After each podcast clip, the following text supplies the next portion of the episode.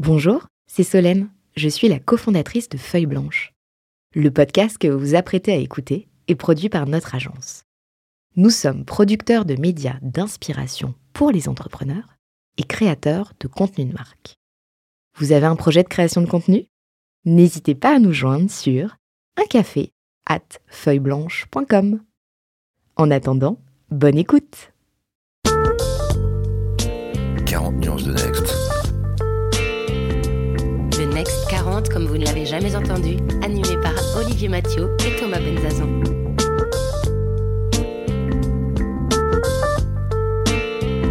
On se retrouve pour la seconde partie de 40 nuances de Next, 40 nuances de Mathieu Buscher, fondateur de Klaxoon. On retrouve donc Olivier, on ne refait pas toutes les présentations. Mais dans ce, dans ce deuxième épisode, ce deuxième volet de ton podcast, Mathieu, on va s'intéresser à l'entrepreneur et donc en quelque sorte l'être humain, hein, sans tomber dans les clichés, mais de, de, comprendre quels sont les ressorts, la motivation, l'énergie qui font que tu es euh, la personne qui est euh, l'entrepreneur à succès qu'on connaît. Et on peut peut-être envoyer un premier petit euh, jingle. Allez, relaxez-vous. Et maintenant, on parle de vous donc, euh, Mathieu, en fait, dans, dans, dans, cette seconde partie de ton podcast, ce qui nous intéresse, et sans faire de la, psychologie de comptoir, c'est de comprendre aussi euh, quels sont les ressorts ou les motivations de l'entrepreneuriat. Qu'est-ce qui fait qu'un entrepreneur a, a, des caractéristiques peut-être différentes dans ses choix euh, professionnels? Qu'est-ce qui était ta motivation, euh, toi, à entreprendre? Est-ce que c'est l'indépendance, vouloir changer le monde, gagner beaucoup d'argent, avoir de la liberté? Alors, moi, je dirais que c'est faire grandir les idées. Je, me voyais pas forcément euh, à l'aise. J'ai fait pas mal de, métiers différents, mais avant tout, ce qui m'a, ce qui m'a convaincu le jour venu de, basculer, ça a été de me dire cette idée-là, elle, est bonne, il faut la faire grandir et, et je vois personne qui s'en occupe, donc je vais y aller avant même hein, d'avoir décidé de te lancer dans l'aventure entrepreneuriale, si on remonte le fil de la vie de Mathieu, il y avait un gosse, euh, un gosse euh, qui a peut-être euh, eu des leçons de vie, qui avait peut-être des rêves déjà à l'époque. Voilà, si tu retraces, si tu t'allonges en fait sur le divan simplement, et on apprécierait beaucoup, de de quoi tu te souviens? Quelles sont les grandes leçons de vie que tu as, retenues? Bien écoute, je me souviens que j'étais un, enfant plutôt euh, très à l'écoute, très observateur euh, et, à la fois passionné par par les, télécommunications, cette notion de, communication magique par le par le numérique. Moi, j'ai grandi avec dans les années magiques là où on voyait euh, le, PC, l'ordinateur personnel arriver euh, avec du multimédia, des Internet au fur et à mesure. Quand j'ai eu à peu près 16 ans, Internet est arrivé. J'ai vraiment vécu cette phase avec le portable, en plus téléphone portable, où les technologies tout d'un coup nous ont permis d'être connectés alors qu'on n'était pas au même endroit. Et, ça, ça m'a toujours passionné. Euh, et puis euh, un point clé, c'est que j'ai toujours été euh, passionné par la notion de collectif, euh, cette notion de, on peut faire des, on peut essayer de, de, de, de résoudre des problèmes à plusieurs un exemple qui, illustre ça dans, ta vie de, jeune euh, gamin ou de jeune adulte? Ah, C'est venu très tôt. Ouais, c'est venu très tôt puisque je me rappelle que j'étais euh, j'étais parmi les plus grands d'une bande de bande de, copains. Euh, mes parents euh, étaient restés euh, connectés à leurs amis euh, étudiants et on se voyait plusieurs fois par an. Et ça faisait une super bande de d'une vingtaine d'enfants euh, où on était euh, amené à devoir bah, se débrouiller tout seul, à inventer nos jeux. Et j'étais toujours euh, hyper intéressé à inventer des nouveaux jeux où on allait pouvoir faire parler et faire participer tous les âges parce qu'il y avait évidemment tous les âges, de 6 à, de 6 à 15 ans. Et à chaque fois, c'était un vrai plaisir de me dire, tiens, comment est-ce qu'on peut faire en sorte que qu'il n'y en ait pas un qui soit juste en train de suivre les grands qui jouent au foot, euh, ou que les petits soient dans leur coin et, et qu'on se parle pas, mais qu'est-ce qu'est-ce qui nous ferait tous jouer ensemble? Donc, tu avais déjà le souci de l'intelligence collective et de, et de, faire participer chacun en, de manière collaborative. Exactement. Je serais curieux de savoir les jeux que tu as inventés. Mais finalement, des jeux où tu vas avoir des, des séquences qui vont faire appel à chaque, euh, à chaque forme de, euh, à chaque type de, de, je sais pas, de centre d'intérêt. De... Donc, il y a des moments donnés, t'as pas le choix, il faut faire participer un petit parce qu'il y a que lui qui va pouvoir passer, passer à tel endroit ou, ou s'intéresser à un sujet. Et en fait, tu, c'est passionnant de voir quand, quand tu commences à avoir cette, ce souci et, ce, et cette alchimie qui fonctionne, de voir la dynamique que ça crée.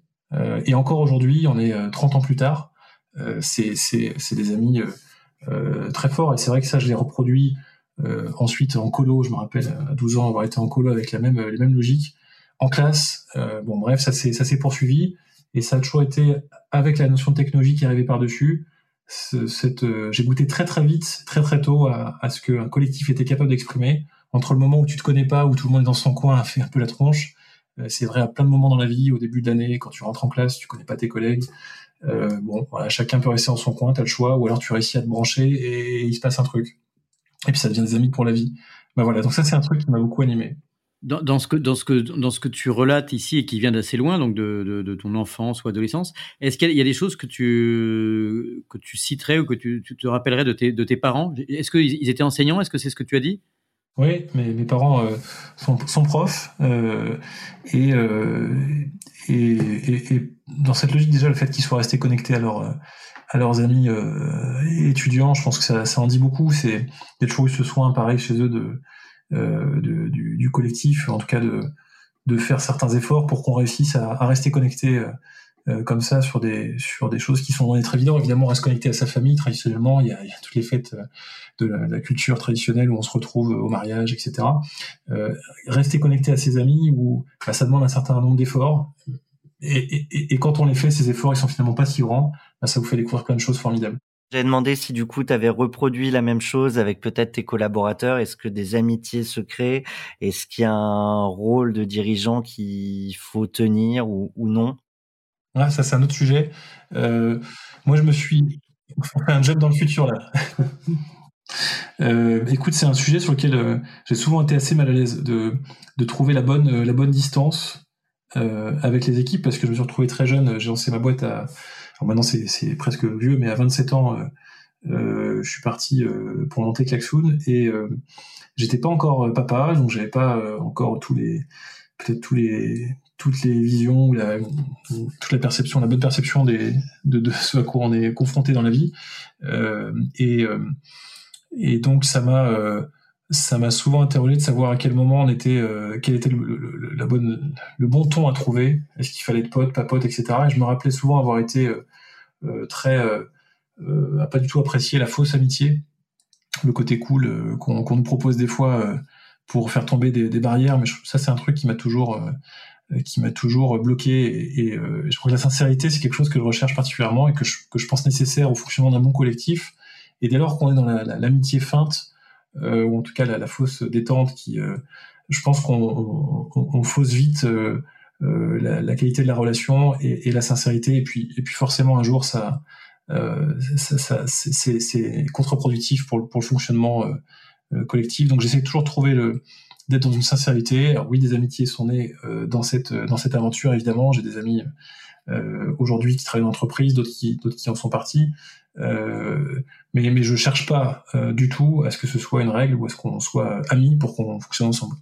Est-ce que tu, tu saurais dire quel type de manager tu es, si tu te définis en tant que tel Est-ce que, est-ce que le management, c'est quelque chose que toi tu apprécies dans les tâches ou les différentes fonctions du chef d'entreprise? Ou est-ce que, ou est-ce que c'est quelque chose que plus que tu délègues? Et d'une certaine manière, pour enfin, prolonger cette question, est-ce que, est-ce que tu as évolué en tant que manager et en tant enfin, forcément en tant que personne avec la croissance de ta société et donc dans l'interaction avec tes équipes? Oui, bien sûr. Alors déjà, je suis parti, je disais, euh, tout seul avec 4000 euh, euros en poche, donc une entreprise euh, avec très très peu de moyens, mais déjà un parcours professionnel où j'étais passé, donc je suis ingénieur R&D de formation, euh, télécom, je suis passé chez Daimler, j'ai commencé ma carrière dans le sur les véhicules autonomes dans les années 2000, sujet passionnant, les voitures qui roulent toutes seules dès les années 2000, ça fonctionnait entre Stuttgart et Ulm. Euh, et puis je suis rentré en France en 2004 avec en pleine crise de l'informatique euh, et euh, je voulais justement évoluer vers la notion de manager que je connaissais pas bien. Et on m'a proposé chez Valeo de rejoindre une superbe école du management qui est la production. Donc je me suis retrouvé responsable de production dans une usine euh, à côté de Dijon. Et, c'est là que j'ai découvert les méthodes agiles industrielles. Donc ça a été un, vrai bah, plein de découvertes, plein de surprises. Donc quand je lance ma boîte peu, de, temps après, je suis euh, euh, déjà très très éveillé à tout ce qui est notion de méthode, méthodologie de production, etc. Donc on va lancer avec beaucoup de méthodes, notamment dans la partie prospective. On va être très structuré, très organisé. On n'est que deux à l'époque. On a un, un téléphone et c'est parti. On va attaquer les grands comptes. On va appeler. 20, 30 fois, 90 fois par jour. On va passer les standards, on va se faire des contacts. Donc on va construire l'aventure avec beaucoup beaucoup d'efforts et aussi beaucoup d'analytique, de, maîtrise. Tous les jours, on fait un point, on analyse pourquoi on nous a pas répondu, qui nous a répondu, à quel discours précisément, quel point, etc. Donc une, approche qui est très machine. Et évidemment, à ce moment-là, je suis un manager très euh, très pilote précis euh, de, des différents éléments parce que j'ai cette conviction qu'une machine euh, c'est quelque chose qui euh, mérite d'être analysé, processé, et on est dans une logique de machine quand on, quand on essaie comme ça de construire une, une entreprise. En tant que pilote de euh, l'avion 40 euh, nuances de Next, on va te proposer de poursuivre dans, dans la tête de Mathieu Busher. Et juste après ce jingle qui va très bien porter son nom, tu vas continuer de nous livrer quelques éléments sur ce qui t'a construit. S'inspirer Respirer.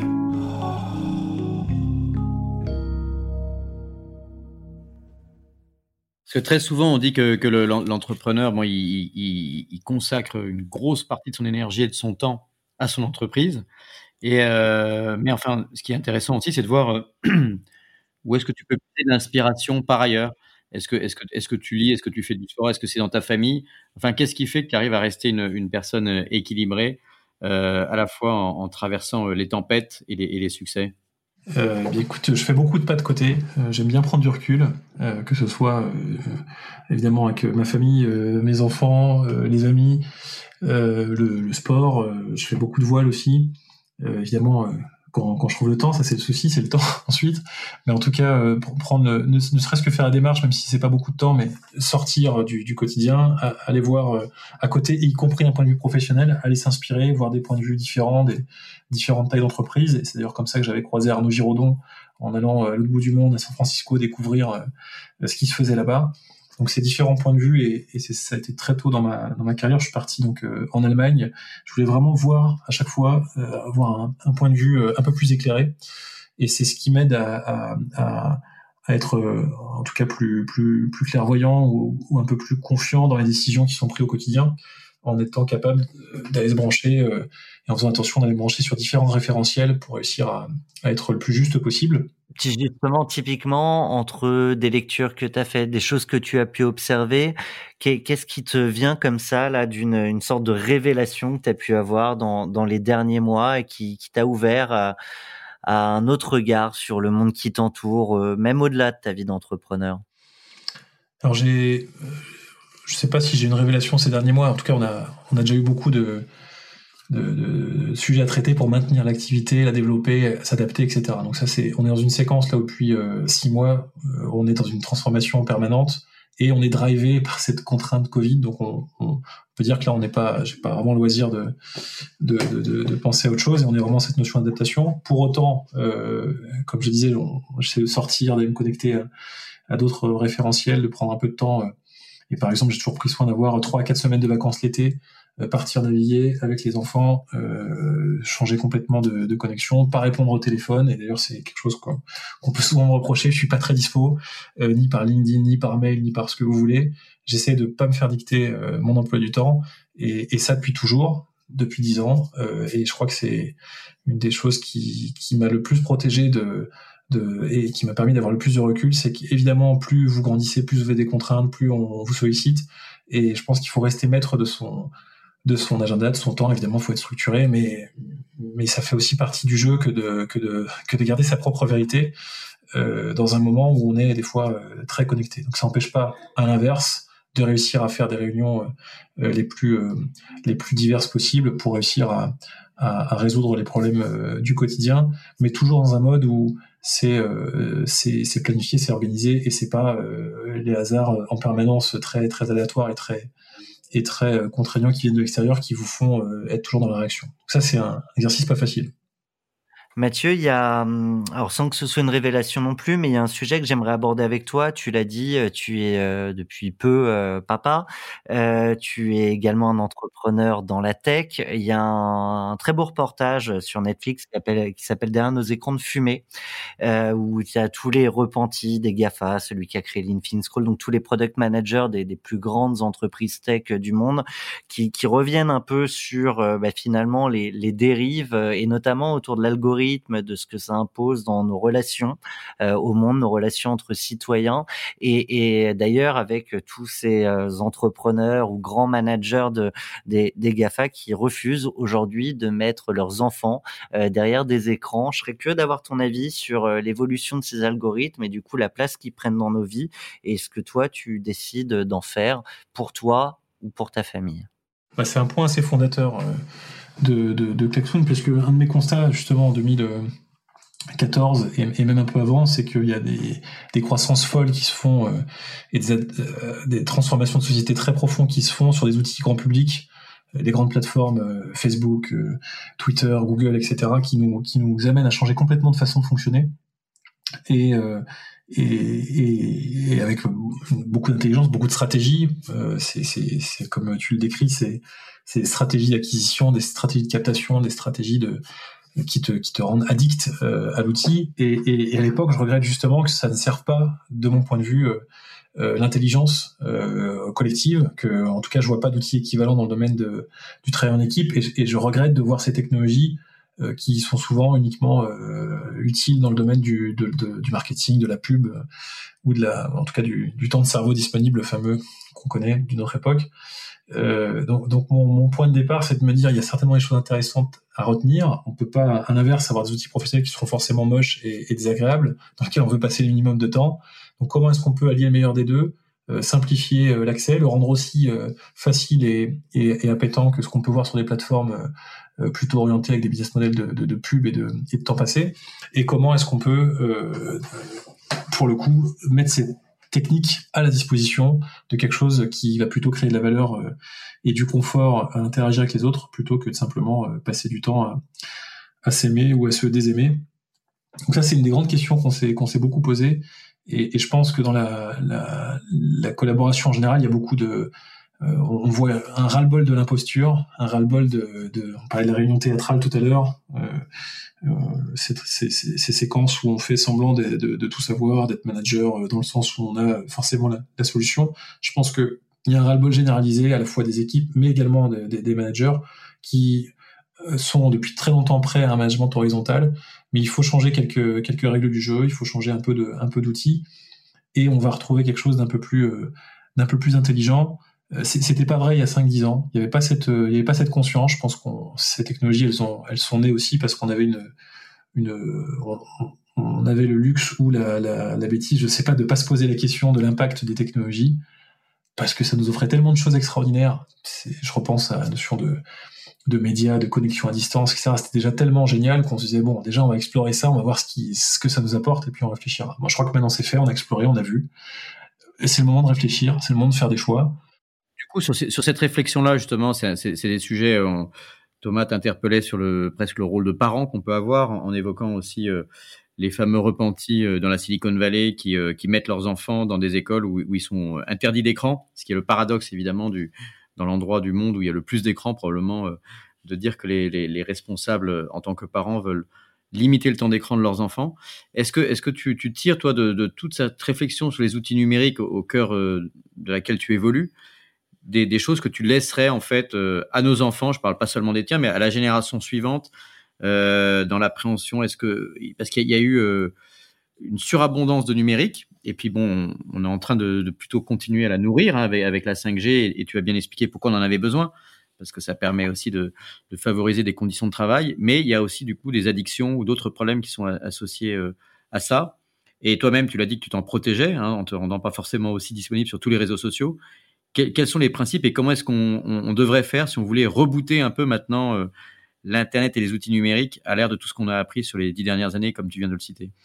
Parce que ce que je souhaite pour, euh, pour, euh, pour mes enfants, en tout cas, c'est déjà de, qui, qui vivent des, dans des collectifs qui sont de plus en plus euh, ouverts à, la différence, parce que on a beau dire, on est quand même dans une phase de transformation majeure en termes d'acceptation des différences. Là, sur les 20 dernières années, il se passe beaucoup de choses et qui sont qui sont essentiels pour vraiment accueillir des, des profils euh, sans avoir aucun aucun préjugé. Et c'est déjà une première bataille. Donc j'espère que quand ils vont arriver dans le monde du travail alors ils ont ils ont 9 et 10 ans aujourd'hui ils sont plus tout jeunes mais déjà ils touchent ils commencent à avoir du des, des amis des des copains qui ont des téléphones euh, à l'école. Euh, aujourd'hui, je rentre de l'école, ma fille, enfin je ramène mes enfants de l'école, ma fille me dit, on était, j'ai une copine qui a un téléphone portable, il y a, y a Snapchat, etc. Donc là, elle est en CM2, donc oui, les technos sont, aujourd'hui là, elles sont, elles sont, euh, elles entourent déjà nos enfants. Et, je pense qu'il faut, euh, faut absolument qu'on arrive à quelque chose de plus raisonné, de plus réfléchi, euh, parce que ces technos n'ont pas été conçus pour des enfants qui sont en CM2, mais le fait est qu'elles sont à leur portée.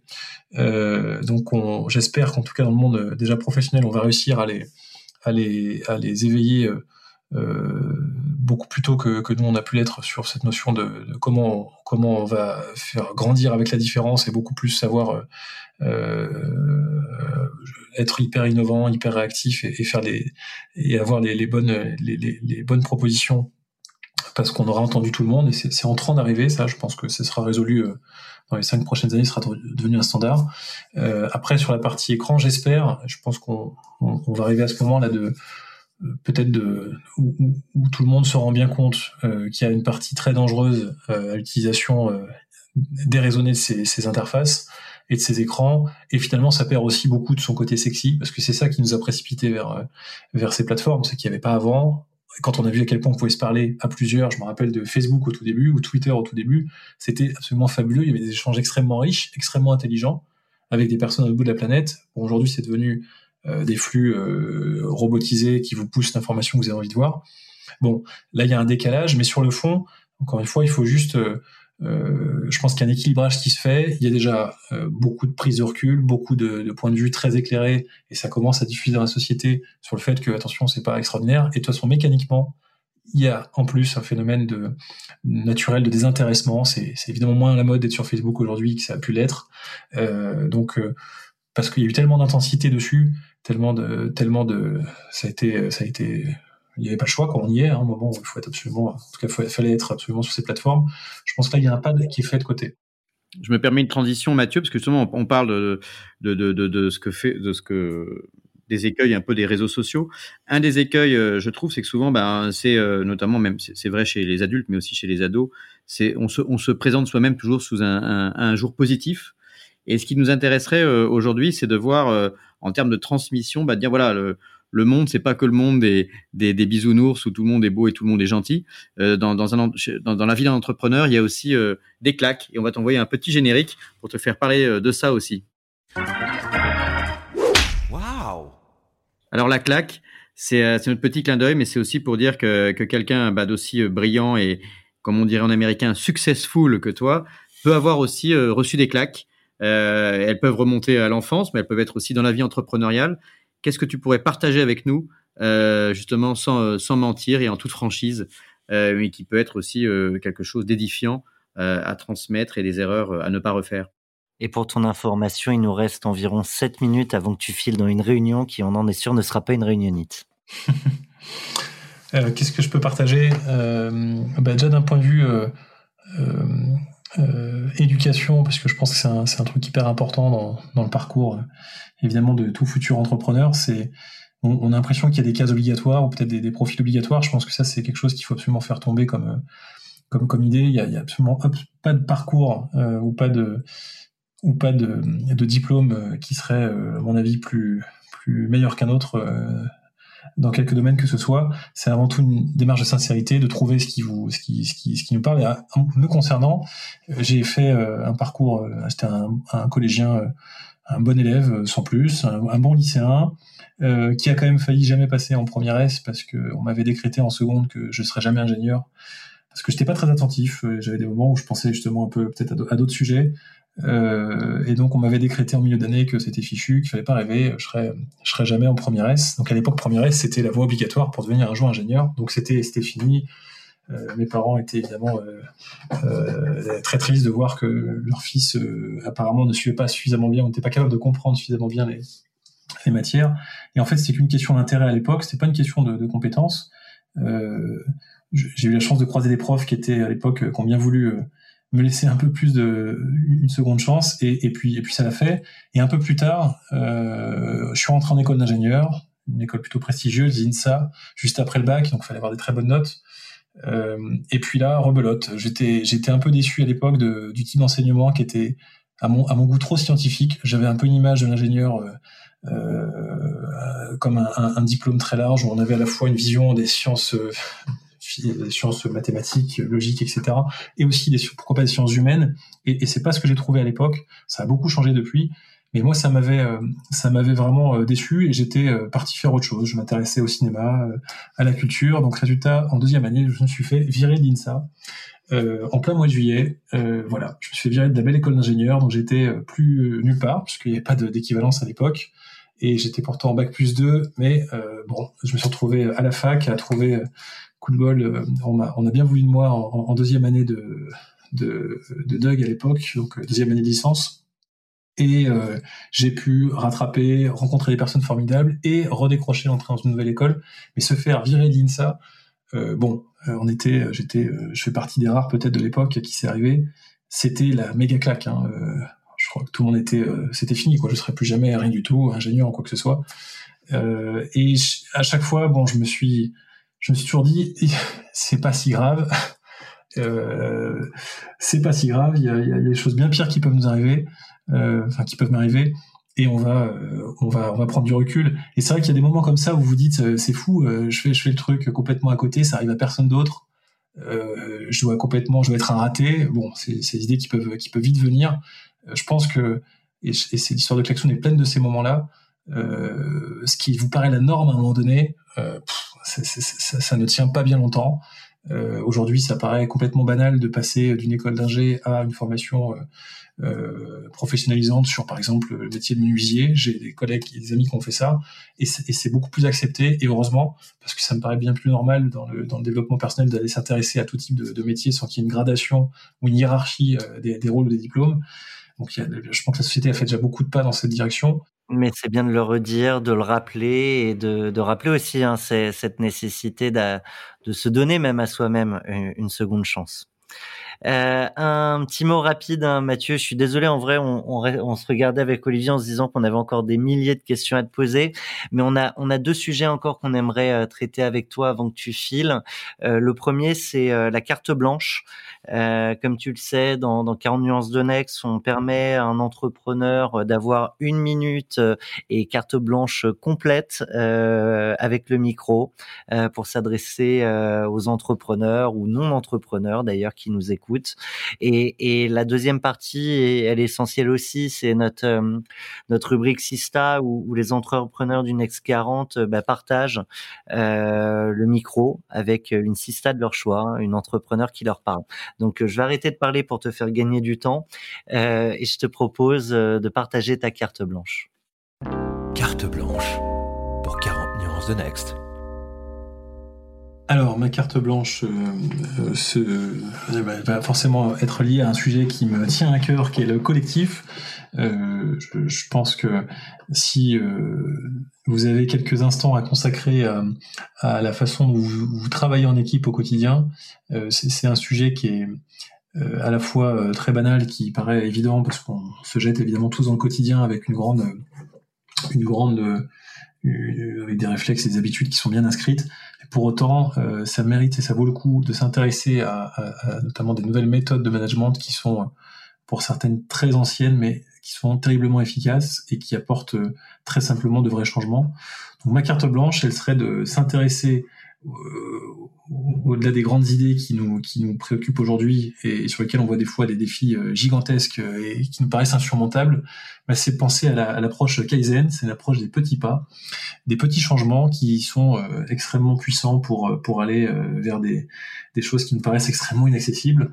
Et donc de commencer par s'interroger sur euh, qu'est-ce qui fait tenir le collectif au quotidien, qu'est-ce qui vous fait avancer au quotidien, de faire en sorte que dans ce quotidien il y ait une dimension de plaisir ou de, ou de petites victoires tous les jours, euh, pour que euh, on, puisse avoir une chance d'avoir un collectif qui tienne jusqu'à jusqu'à aller décrocher le, la lune et, et, des choses qui paraissent à ce stade insurmontables. C'est vraiment une, une approche qu'on applique chez Klaxoon. On vise très haut et à la fois on essaye déjà de résoudre des problèmes qui nous paraissent très qui sont tout tout tout petits et on y prend du temps, on y passe du temps. Encore une fois, il n'y a pas de, gradation entre un grand problème et forcément il faudrait passer un temps fou et un tout petit problème qui, bien souvent est le vrai caillou dans la chaussure qui empêche d'avancer. Écoute, merci pour cette, ce petit moment d'inspiration. Euh, on entre aussi euh, donc dans la dernière partie de, ton podcast, euh, Mathieu, et il s'agit de mettre un coup de projecteur sur ce qu'on appelle une sista, donc une, une entrepreneur au féminin, car on a, on a aussi militant à 40 nuances de Next, et on a envie de, compenser en quelque sorte la tendance naturelle qui est un milieu quand même techno, start-up, innovation très masculin. Pour le moment. Pour le moment, mais ça peut bouger. Et donc, euh, c'est l'occasion euh, pour des gens inspirants comme toi de, donner cette chance et, la parole à quelqu'un. Donc, euh, tu as pensé à une Sista? Tout à fait. Alors, dans ce moment de transformation majeure où on vit pas mal de bouleversements et où on en a parlé, la notion de, durabilité s'impose dans le quotidien, je voulais mettre à l'honneur une entrepreneur engagée dont, dont l'action touche des sujets qui nous tiennent à cœur tous, euh, notamment l'impact, la quête de sens et, ce désir de transformer les organisations. il s'agit d'Adèle Gallet, la cofondatrice de Ticket for Change. Euh, et, la question que j'aimerais lui poser, euh, on a parlé du, du Covid et comment la, Covid transforme, enfin bouscule les entreprises, et, et, comment on espère que c'est, c'est, ce, cette transformation euh, bah, soit pas juste très euh, très momentanée et qu'elle va bien euh, permettre de transformer plus largement et plus profondément la société en termes de, de méthodes et de transformation digitale. Et, ce que je voudrais savoir, c'est est-ce que est-ce que est-ce que tu penses que ces réflexions actuelles vont également aider les entreprises à accélérer leur transformation pour aller vers plus d'impact social et environnemental? Eh bien, euh, merci euh, Mathieu. Notre associé euh, Solène Etienne va lui poser la question en ton nom. Je sais qu'elles se connaissent bien, donc on, aura le plaisir de, donner la, parole à Adèle, qu'on va appeler dans, dans, quelques instants. En attendant, voilà, c'était 40 nuances de Mathieu Becher de Klaxoon. Merci, Merci Mathieu.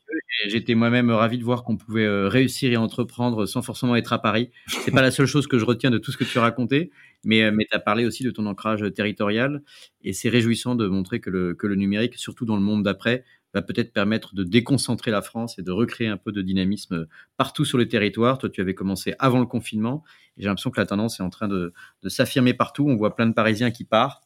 Moi, je, je vis à Marseille, j'en vois arriver. J'imagine qu'on en voit arriver pas mal aussi en Bretagne. Donc voilà, c'est aussi ce monde d'après qui est assez enthousiasmant. Tout à fait. Ce qui est hyper enthousiasmant aussi, c'est qu'on redécouvre Paris, je trouve, de la bonne façon. Moi, je prends plaisir à, et je vois plein de personnes qui prennent plaisir, plein de plaisir à aussi découvrir Paris sous un autre angle que simplement le, la contrainte du métro le matin. Et c'est aussi un lieu formidable où on rencontre des personnes qui viennent du monde entier. Je pense que les deux, euh, cette, cette notion de réinvestissement du territoire, elle passe aussi par le fait de redécouvrir des lieux qui aujourd'hui sont dénaturés. Eh ben nous, on aura plaisir à te redécouvrir encore un peu plus, peut-être dans un futur épisode de 40 nuances de Next, parce que tu l'as compris, euh, beaucoup de, questions sont restées euh, dans les tiroirs. Euh, donc, on te donne rendez-vous très prochainement, une fois qu'on on aura fini de découvrir nos, nos, autres entrepreneurs du palmarès. Merci à toi, Mathieu. La parole est à Solène et Adèle.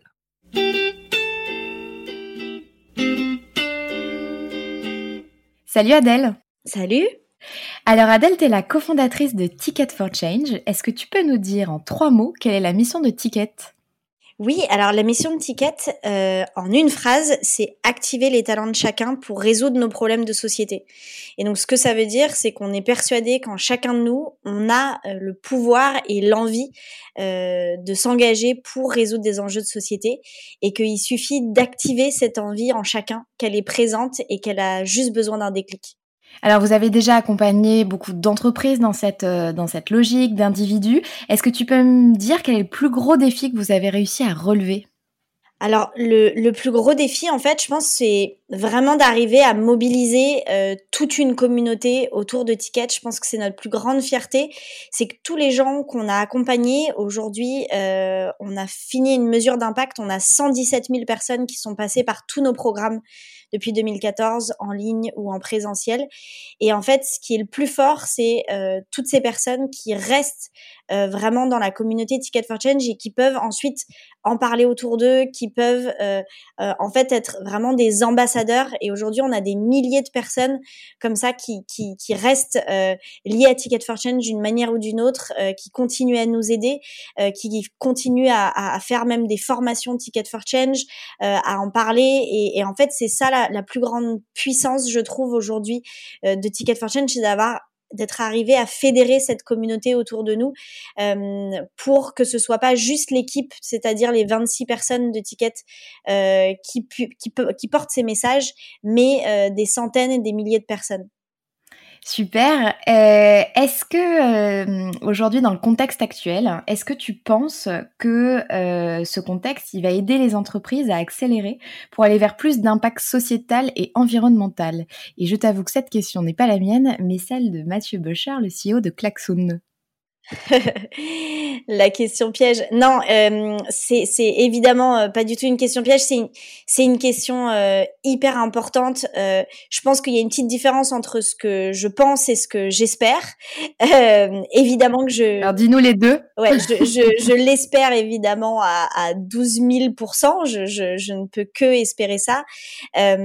Aujourd'hui, on, on, on, le sait, on est un peu à un, carrefour. Euh, il y a deux options possibles. Il y a cette option-là que j'espère de tout mon cœur, qui est que ça, ça accélère et que du coup, on se rende compte qu'on peut plus faire comme avant et qu'il faut rendre les entreprises plus résilientes, plus durables, euh, plus humaines aussi, euh, pour qu'elles puissent elles-mêmes survivre. Déjà, euh, c'est une question purement économique même. Et puis pour qu'on puisse euh, évidemment, à, à, maintenant, c'est même plus du long terme, à, à moyen terme euh, rendre euh, la, situation plus soutenable et nos sociétés plus durables.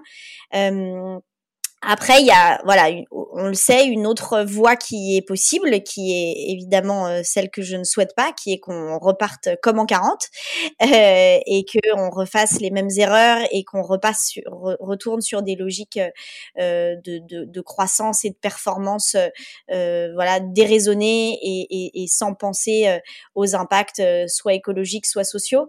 donc voilà, c'est, je ferai cette différence. Je, je suis malheureusement pas de sinon ça saurait et je peux pas prévoir. En tout cas, ce que je peux dire, c'est qu'aujourd'hui, avec Ticket for Change et avec évidemment énormément d'acteurs euh, autour de nous, euh, on, travaille d'arrache-pied à ce que ce soit la première solution qui euh, qui, se qui se réalise. Et, avec tout un collectif d'entrepreneurs, de 400 000 entrepreneurs qui s'appelle Nous sommes demain on a travaillé à un plan de relance, enfin à des propositions de plan de relance pour les vraiment les faire passer dans le plan de relance du gouvernement qui ont été présentés à des ministres fin août euh, avec le collectif Nous sommes demain.